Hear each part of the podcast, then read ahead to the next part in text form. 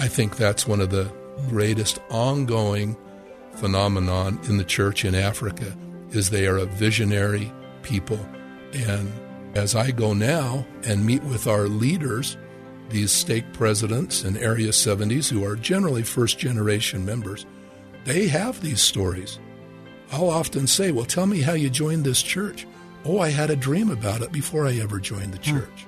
But these people are given dreams from heaven and they respond to them. I'm Sarah Jane Weaver, editor of the Church News. Welcome to the Church News Podcast. We are taking you on a journey of connection as we discuss news and events of the Church of Jesus Christ of Latter day Saints. In May, Elder Ronald A. Rasband of the Quorum of the Twelve Apostles visited Africa, an area for which he has administrative oversight for the Church of Jesus Christ of Latter day Saints. In a social media post, Elder Rasband referenced a gathering in Mozambique, the largest gathering in the history of the church in that country. He told members in that post, This is just the beginning. Elder Rasband joins this special 100th episode of the Church News Podcast with Elder S. Mark Palmer of the Presidency of the 70 to talk about the church in Africa. They are joined in the episode by guest host, Sister Sheri L. Dew, Executive Vice President of Deseret Management Corp., and a former member of the Relief Society General Presidency. Elder Rasband and Elder Palmer, we are just thrilled to welcome you to the Church News Podcast. Thank you so much for somehow squeezing in a little time this morning for us to have a conversation. Welcome. Thank you, Sister Dew. And throughout the conversation this morning, I might refer to you as Sheri. Is Good. Okay? I hope, sure hope so.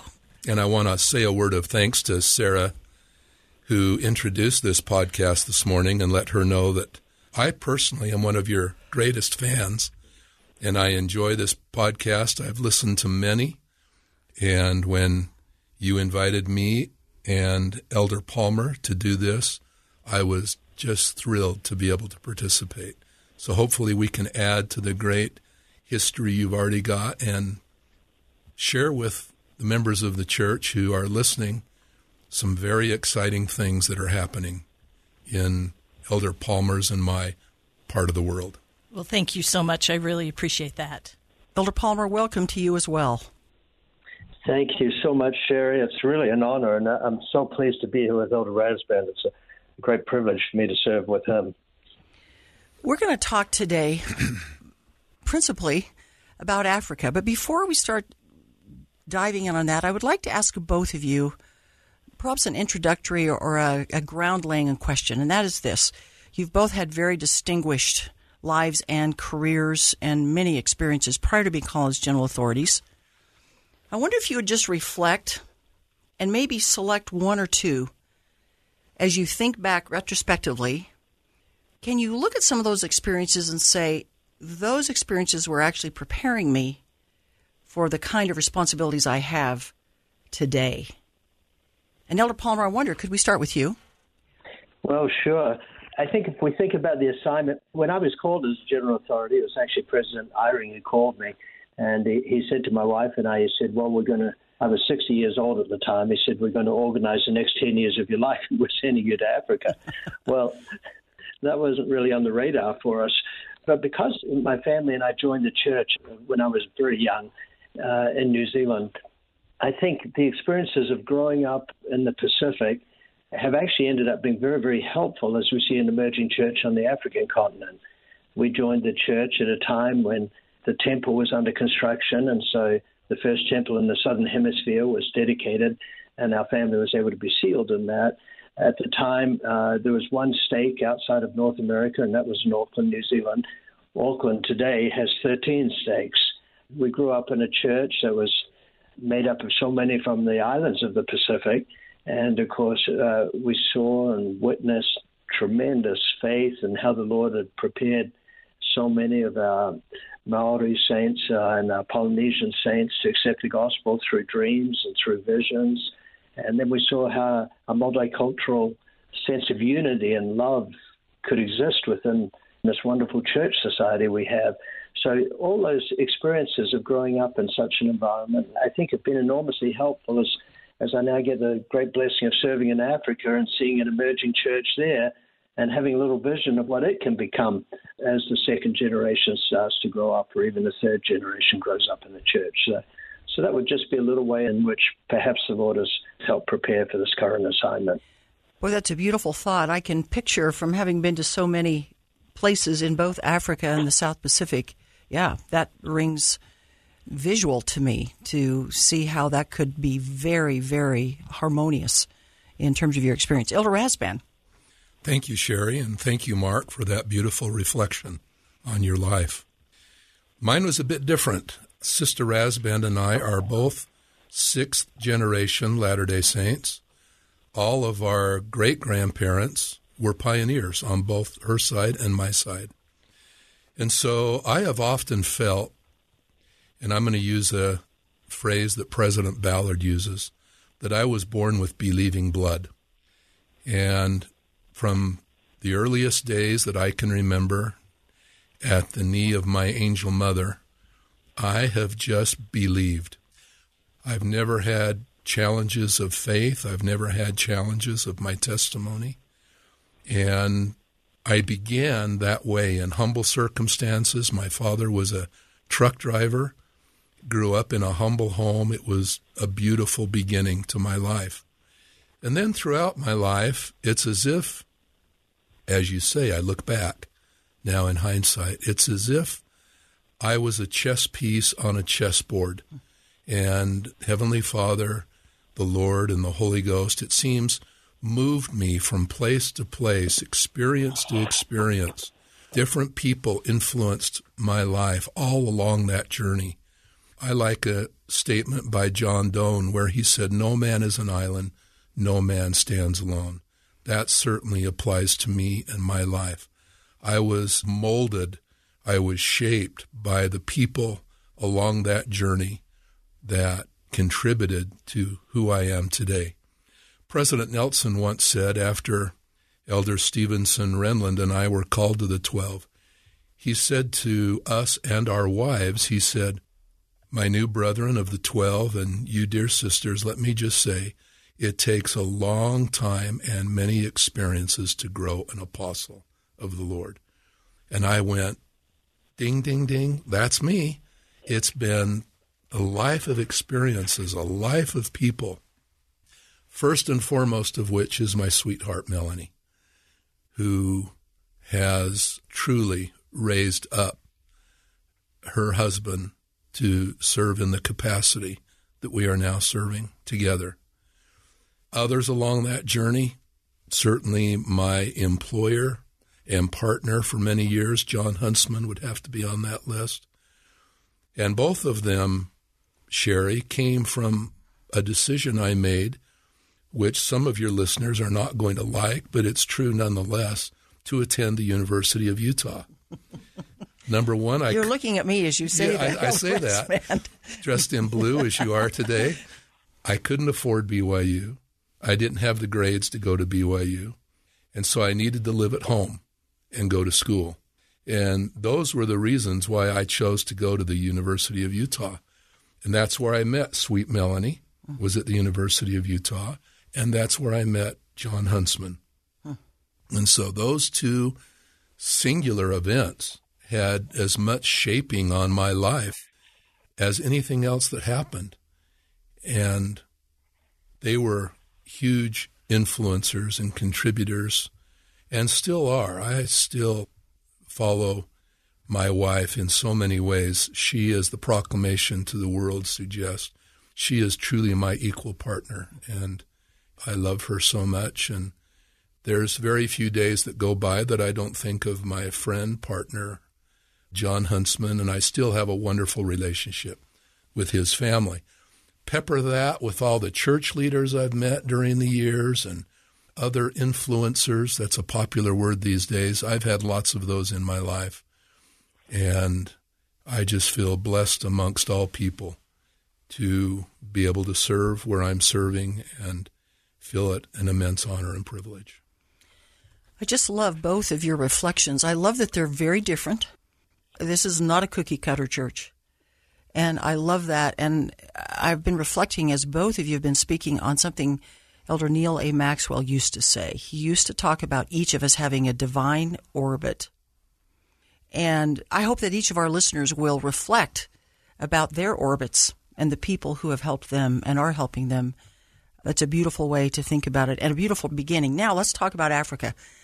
I have looked forward to this so much. I would simply say that many moons ago, when I was serving in the Relief Society General Presidency, I received a number of assignments to travel to quite a few countries in Africa. And it sounds so cliche, but it was life changing for me. And so I have looked forward to saying, let me talk to some of you who've had more recent experiences than I have and more expanding and expanded experiences than I've had. The Church News just featured an article on the growth of the church in Africa over the past 10 years. And the statistics say, if I counted correctly, that there were at least 14 countries where the growth over the last decade has been more than 100%. And it seems like every week when the church news reports on new stakes created, it feels like half of them are from Africa. So, talk to us about what you're seeing there, the positives of this kind of explosive growth, and maybe also some of the challenges associated with it. Elder Rasband, do you want to lead out on this? Okay. Well, let me give a little background before I comment on Africa.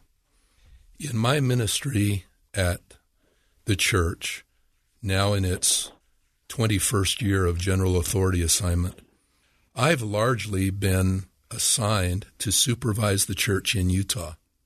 17 years of my ministry have been either as area president or supervising elder in the presidency of the 70 or the quorum of the 12 of Utah.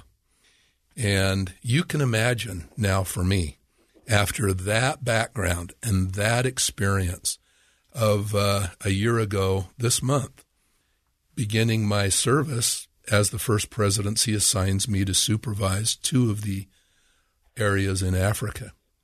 I was delighted. I was thrilled.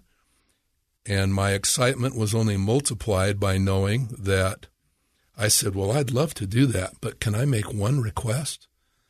And they said, Well, ask it and we'll tell you.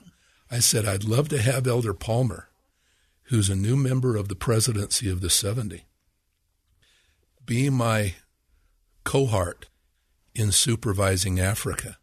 If you could just give him to me as my partner, we'll go and do the very best that the Lord would have us do.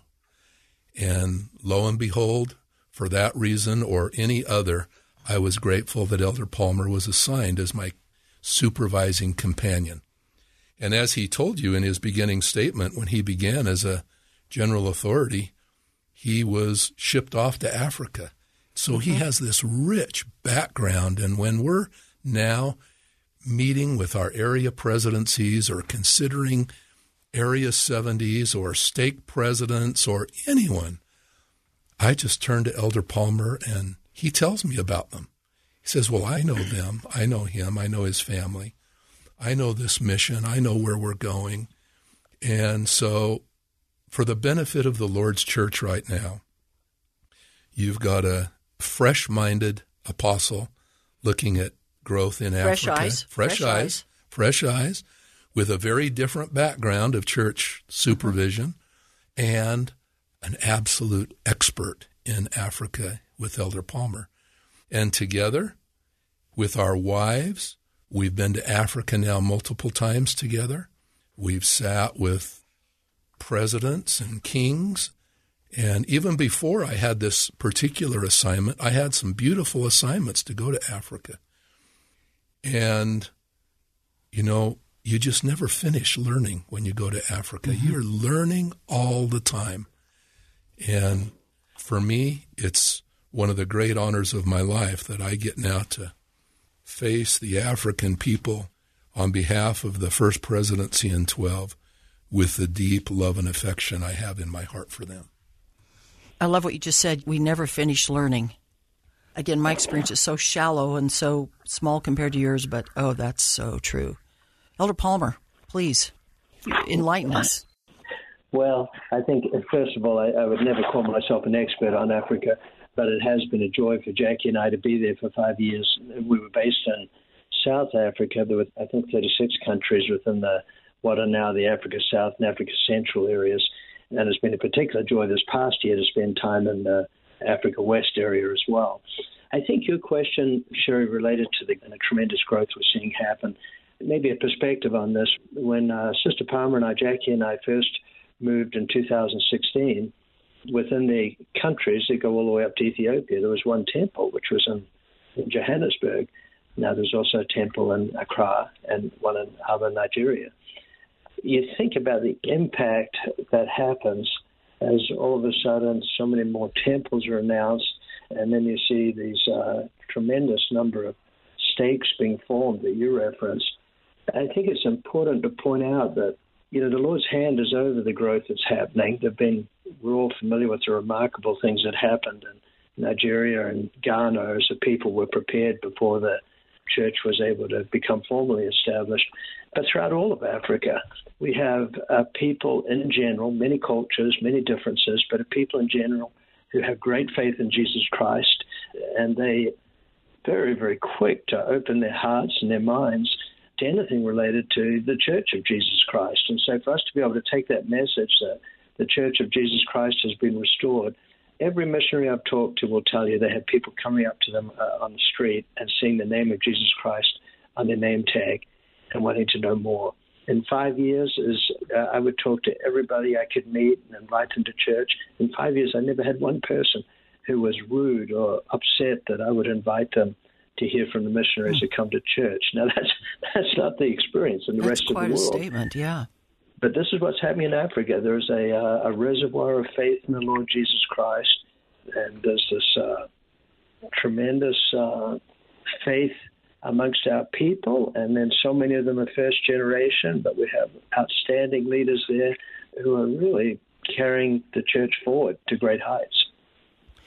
I've said in plenty of meetings where I've heard senior leaders talk about the importance of the church growing from centers of strength.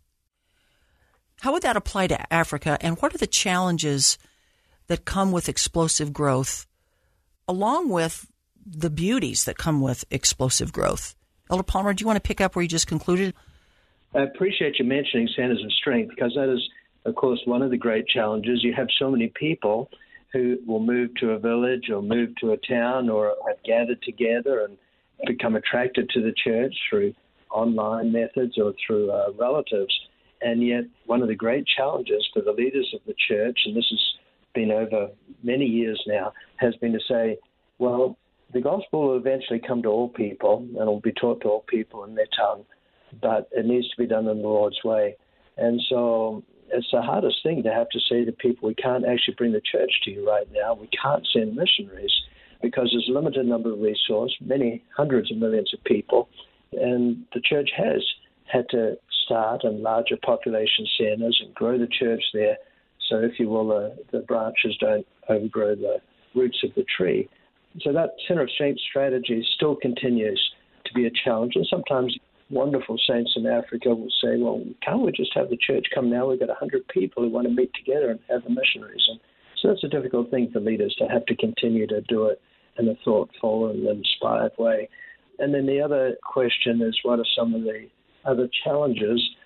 Well, when you have people who come into the church and are called to be a bishop or go on a mission after one year in the church, called to be a bishop a year after they get back from a mission, we have stake presidents who have been members for five or six years. Well, there's naturally going to be just things that they don't know. And so, one of the great challenges is to be able to strengthen, teach, and grow the future leaders of the church there. And that's happening in a wonderful way. It's a great problem to have, isn't it? That's a happy problem. Elder Rasband, please pick up where Elder Palmer just left off. I would just add an exclamation point to one thing that he said, and that is the importance of training of leaders, men and women. We have taken this year that Elder Palmer and I have had, and most of what we have done has been training of leaders, men and women who are filling these positions now. And, you know, they get to have access to the same general church handbook that we do mm-hmm. here in Salt Lake, which has its pluses and its minuses. Mm-hmm. And we try to start them with the basic menu of the church. Years ago, we had a basic unit program. Africa is really the basic unit area. And we're building, we add a little more meat, a little more milk, we spoon feed, we just do the best we can to bring them along in a line upon line, precept upon precept way.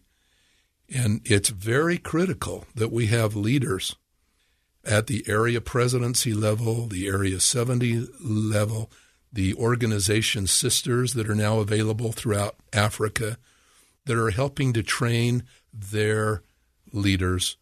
And so I put training right up at the top of what's essential as we monitor the growth of the church in Africa. I love that. And something you just said, Elder Rasband, reminded me of something that I heard President Boyd K. Packer say more than once, and that is in addition to all of the practical training repeated, so repetition, repetition, repetition, never forget that the Spirit is just as close to Johannesburg as it is to Salt Lake City. Boy, that's the truth. And so we know that these people are unusually spiritually receptive. We've all heard legendary stories. Elder Palmer inferred this just a little bit ago about things that happened, experiences that happened prior to 1978 with the priesthood revelation, where there would be men and women who would come across a Book of Mormon or come across an ad about the church in the Reader's Digest or something and plead with Salt Lake City to send missionaries. And you both just explained why that couldn't always happen right at the time. But post 1978, again, in referring to what Elder Palmer mentioned, when the church did start to proselytize, particularly in Nigeria and Ghana, and they're lining up. We've seen the pictures of them lining up for baptism. What should we understand about the Lord preparing an entire continent for the restoration? Elder Rasband, do you want to lead on that? My immediate reaction, Sheri, is having read all those stories and accounts, having been to those countries, having been to the very locations those branches first met in, my reaction is is it still happening? For some reason, the Lord grants to these African people dreams and visions. They are a visionary people. As Elder Palmer said, missionaries will be walking down the street and friends of the church will walk up to them and say, I had a dream about you. I saw young men in white shirts with black something on them and I need to know who you are and what you're doing. They are a visionary people. And so those dreams, those visions, those instincts are still in place. And as I go now and meet with our leaders, these stake presidents and Area 70s, who are generally first generation members, they have these stories. I'll often say, Well, tell me how you joined this church oh, I had a dream about it before I ever joined the hmm. church. Mm. And I don't know what it is. I mean, I've looked at my own life and say, should I be more of a visionary man? Should I be more attentive to my dreams that sometimes don't make any sense to me? But these people are given dreams from heaven and they respond to them. And I think that's one of the greatest ongoing phenomenon in the church in Africa is they are a visionary people, and missionaries will meet them and greet them, or these friends will meet and greet the missionaries. It's absolutely beautiful. Elder Palmer, what would you add to that?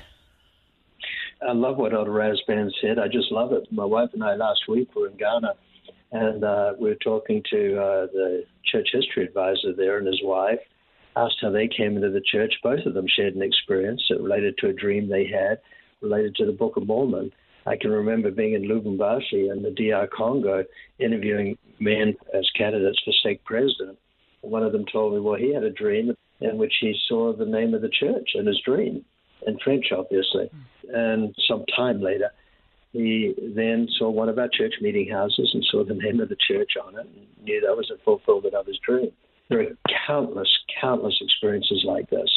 And so, um, why is this happening? Well, I love what it says in the end of Alma chapter 26 when it says uh, that God is mindful of every people. whatsoever land they may be in. And uh, God is very mindful of these who are searching for truth in the many, many countries across the continent of Africa. You've both prompted me to think about a moment I had sitting in a stake center outside of Accra in Ghana. And the opening prayer was offered by a woman that was so profound that I remember thinking, I'm pretty sure angels are here. I wonder if I look up, if I could see them. I just thought, well, I'm sitting on the stand. Maybe I shouldn't be looking around with my eyes open. But it was a freeze frame moment I still haven't forgotten. Let's switch just slightly and say another characteristic that seems to be prevalent with, frankly, in every country I've been in, and I've not been in nearly as many as the two of you. But the African people feel happier. You look around and see the conditions in which they live, they don't necessarily look like happy conditions everywhere that you look. But as a people, it always feels happy. Would you comment on that? Elder Palmer, let's start with you and then go to Elder Rasband. Well, it's been a marvelous learning experience for me personally that the joy you feel has very little to do with uh, material wealth. I do want to look back to one thing. When we talk about the African people, the African continent, we do need to remember, of course, that the church was first introduced in uh, South Africa back in the 1850s. And then you have just a variety. You have some countries which are just beginning and others where it has been for some time. But in responding to that question about happiness and joy, I remember being in a meeting with uh, Elder Bednar, and it was a group of mission presidents and stake presidents and their wives. And he made a comment about needing to avoid the pride cycle, which seems like an interesting thing to talk about when we have a number of our saints who are, by the world standards, living in meager circumstances. And I remember one of our wonderful mission presidents, his name is President Chatambuka, he's now serving us in Area 70. He said, You know, many times I've gone into homes with senior missionary couples, foreign missionary couples, and I go into the home and I watch a foreign couple who will kind of break down in tears and feel such pity for those that they're visiting. And he says, "Now, just being a local and having a deeper understanding of the people, I said, well, why would you feel pity, even though they might not have a lot in terms of temporal possessions? Those that we're visiting are happy. They have the joy of the gospel. If you use a scriptural term, they have eternal riches. And of course, they're so willing to share whatever they have. So true happiness and joy comes from this connection with family and connection with the gospel of Jesus Christ. And we see this reflected in those who are living in prosperous circumstances within Africa and those who are also living in circumstances that are far from prosperous. Thank you, Elder Rasband. I mentioned earlier that I still have much to learn in Africa. And this is one topic I want to plumb even deeper. I seem to feel that their happiness is related to the simplicity, and I don't say that in a negative way, the simplicity of their lives. They truly can focus on things that matter most. They can focus on our Savior Jesus Christ. They can focus on the messages of the prophet. They have a tendency to order in their lives the things that matter most. And that gives them great happiness, is what I've learned. You go into an African humble home. I've done that.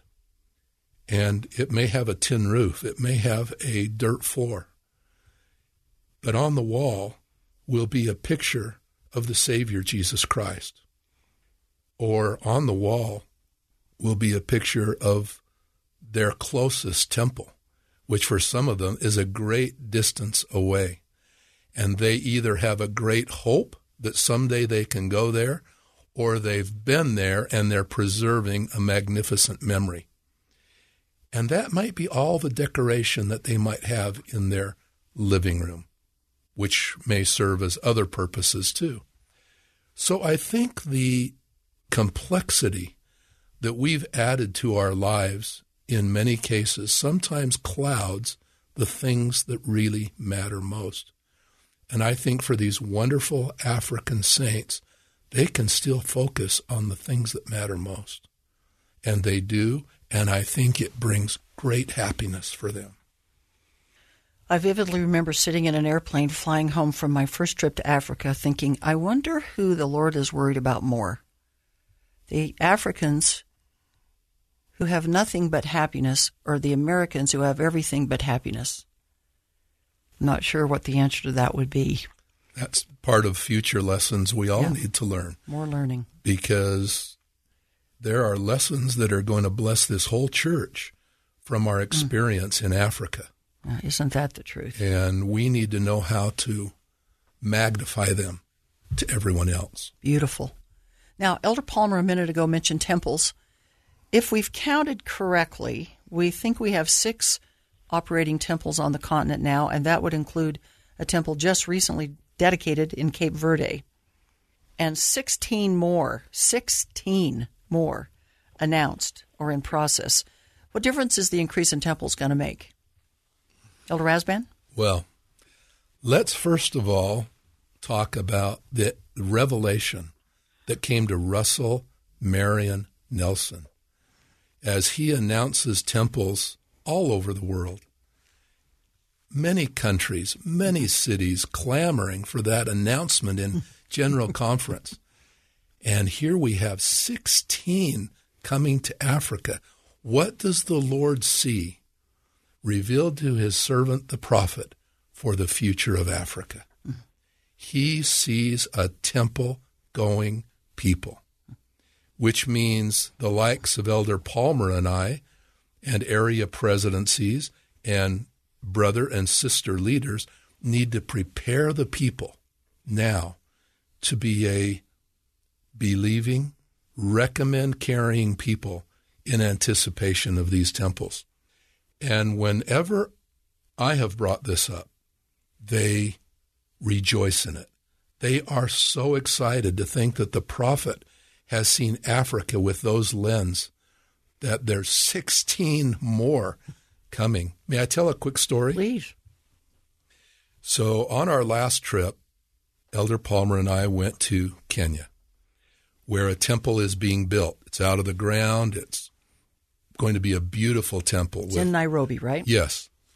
And as we were making that plan, we were told that the prominent local television station wanted to interview us on live TV at the temple site. Hmm. Whoa, I got pretty excited about that. Live TV, say what we want to say to the whole country. So they had a very capable young man interviewing us. I did this interview with Elder Joseph Sitati, our hmm. area president, and we talked a little bit about different aspects of the temple. But the last question was startling to me. Live television broadcast through the whole country. Here's the question Elder Rasband, as an apostle of Jesus Christ, what would you have to say to the people of Kenya hmm. today? Hmm. I still remember the moment. I wondered if I should cower back a little bit and not be too apostolic. And as soon as I thought that, I said, no. No, my ordination by Thomas Monson said, You're a special witness of Jesus Christ at all times, at all places, and in every circumstance. Here's a circumstance I'm in, and I'm being interviewed live television to the country.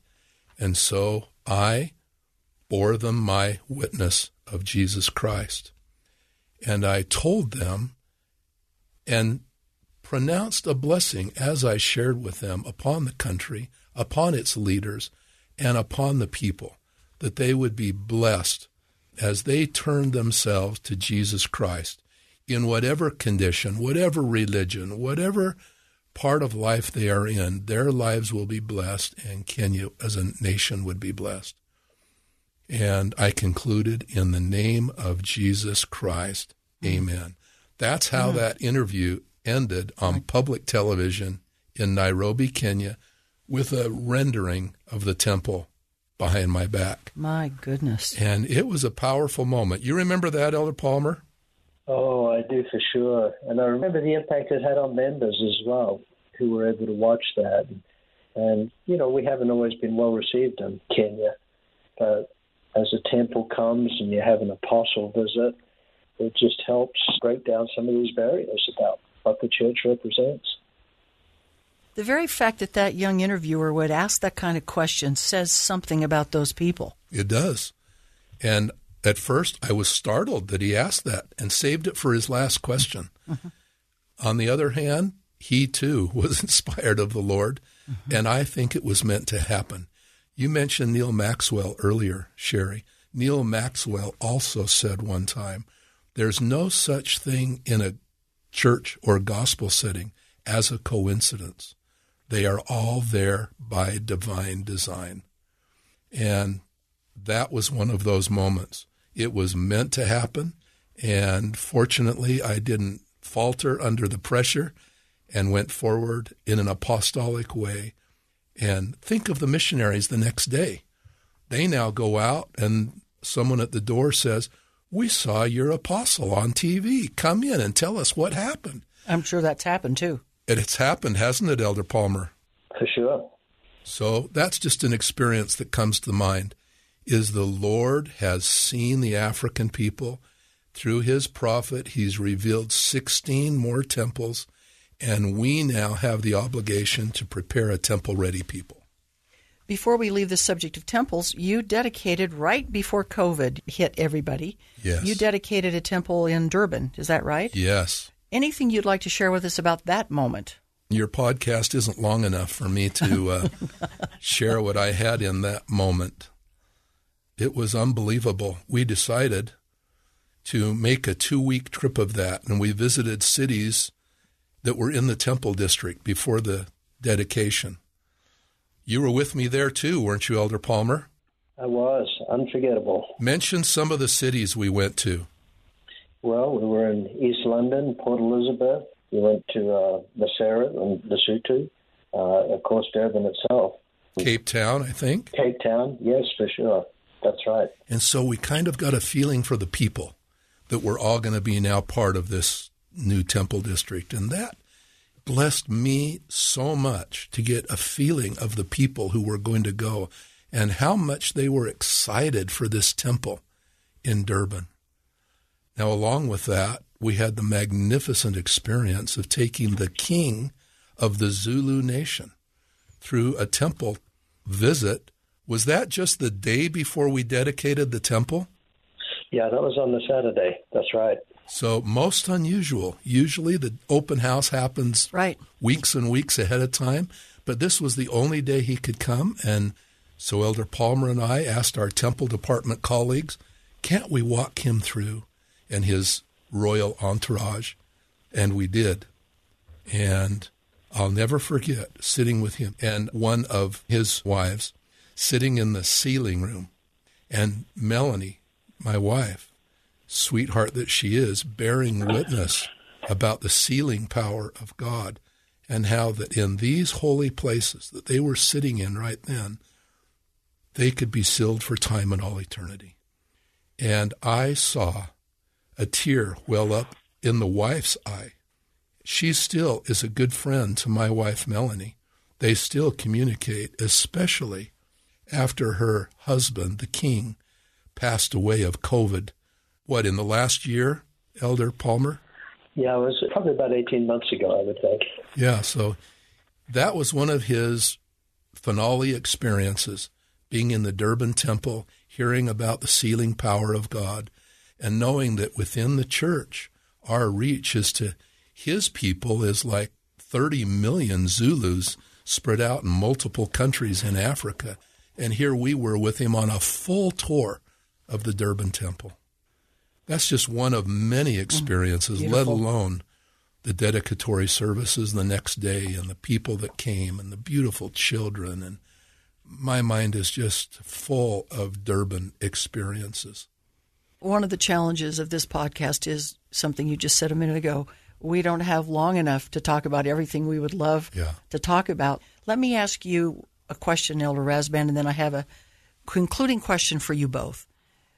Against the backdrop of everything we've just heard, you both testify about and, and relate to us, which is so informative and it's mind expanding and it's inspiring as well. But President Nelson, when he was still Elder Nelson, a few years ago, along with Sister Nelson, had a very frightening experience in Mozambique, where they were attacked actually and were really in mortal danger. They absolutely loved the people they met there. They've spoken openly about that. But it was a harrowing experience. I contrast that with an experience you had fairly recently of visiting the president of Mozambique. Would you talk to us about that? Your experience, along with that interesting and quite stark contrast. Well, thank you, Sheri. Let me just say for all your listeners that that story is recounted in detail in a book you were asked to do with President Nelson entitled Insights, I believe. And he gave you the permission to tell that story. Yes, he did. It's beautifully told there. And I would just recommend to all of our listeners that if they'd like to hear that frightening story, it's recounted beautifully Thank in that you. book. So I had read that multiple times. Elder Palmer and I had talked about it. And here we are set up to go now meet in Mozambique with our members, which, by the way, the church has grown since those days that Elder Nelson was there to being over 15,000 members strong.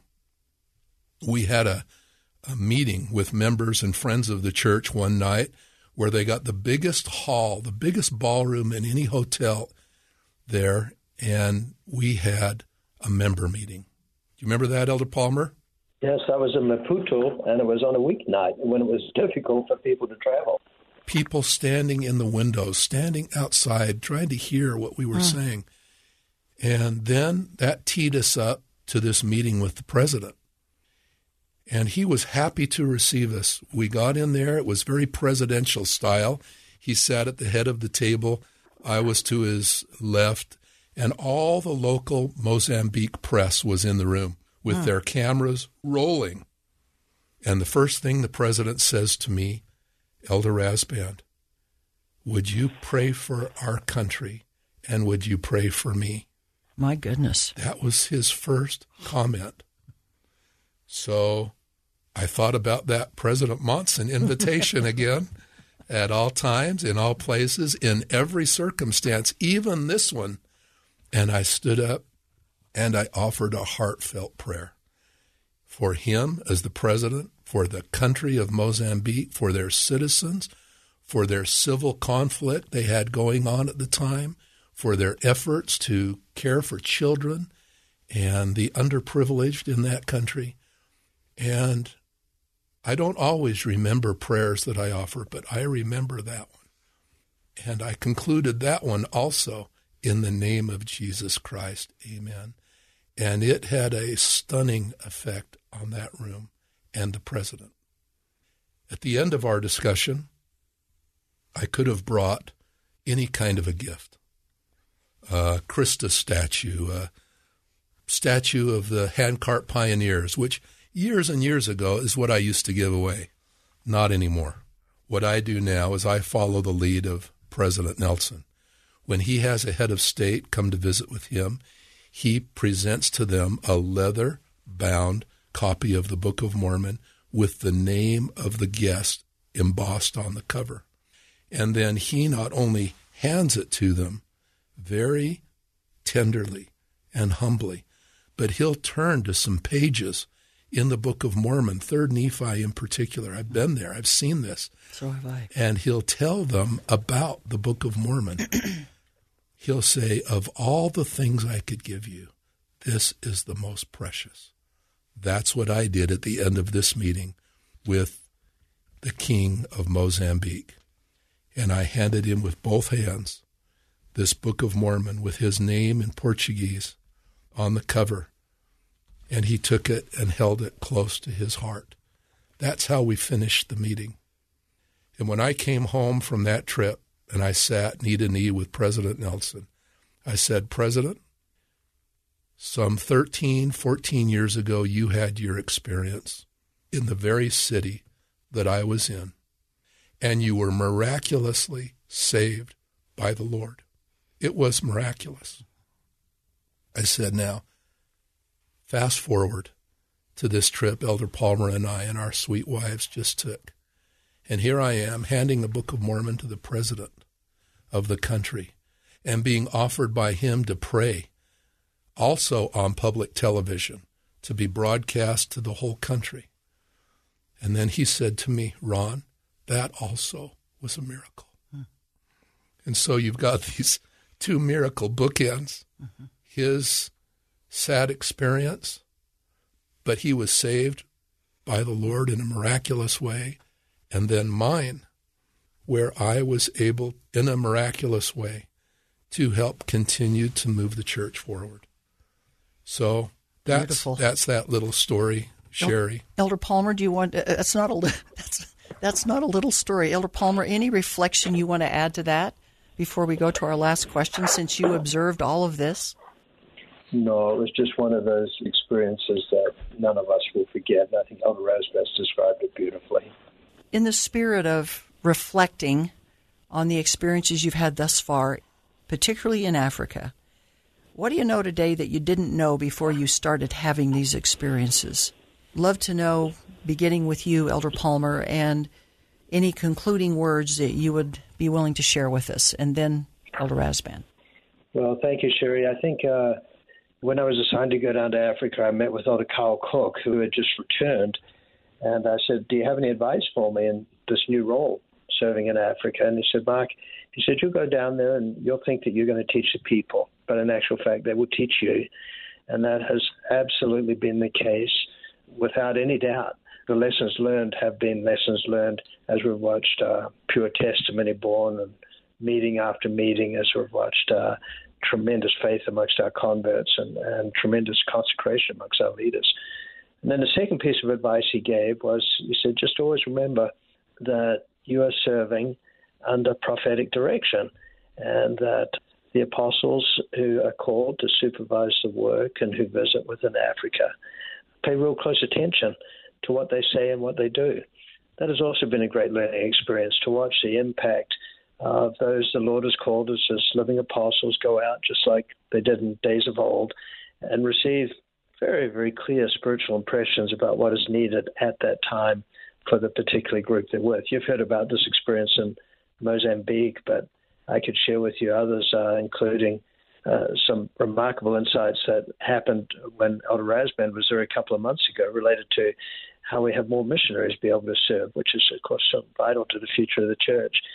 So uh, I guess if there's a concluding comment I'd make is that I have such a testimony that the Lord is preparing his children, that we are seeing tremendous leaders from Africa the church is in very, very good hands. We have some wonderful general authorities now and tremendous mission presidents and faithful people serving in all callings.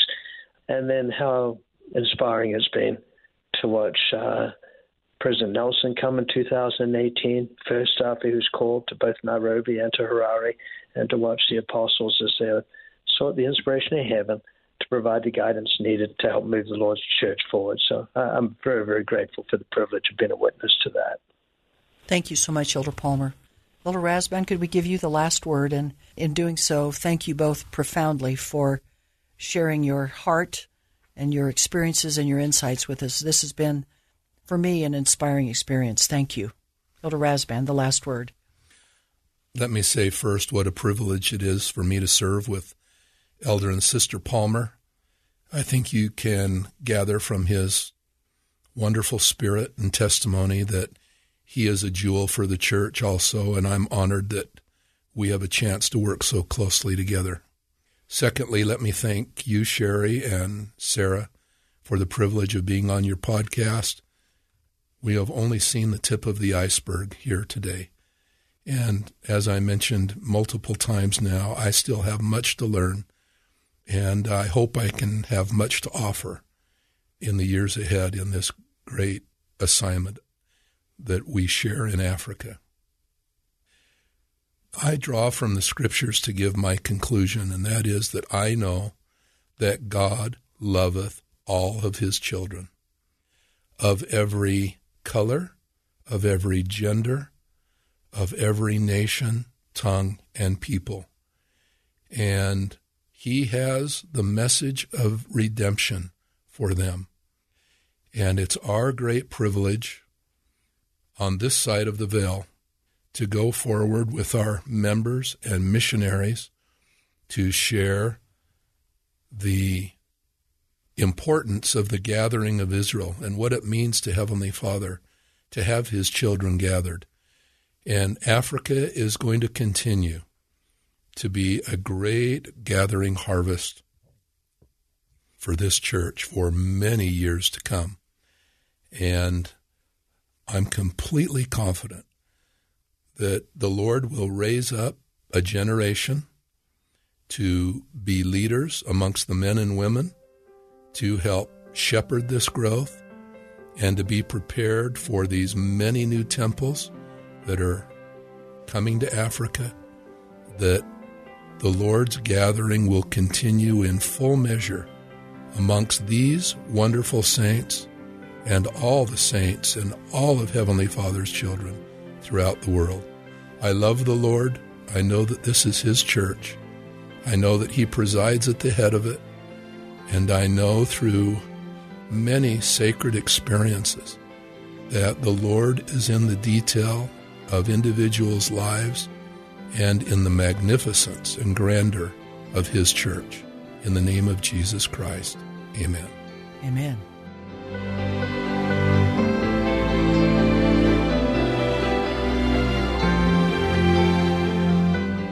You have been listening to the Church News Podcast. I'm your host, Church News editor Sarah Jane Weaver. I hope you have learned something today about the Church of Jesus Christ of Latter day Saints by peering with me through the Church News window. Please remember to subscribe to this podcast, and if you enjoyed the messages we shared today, please make sure you share the podcast with others. Thanks to our guests, to my producer, Kellyanne Halverson, and others who make this podcast possible. Join us every week for a new episode. Find us on your favorite podcasting channel or with other news and updates about the church on thechurchnews.com.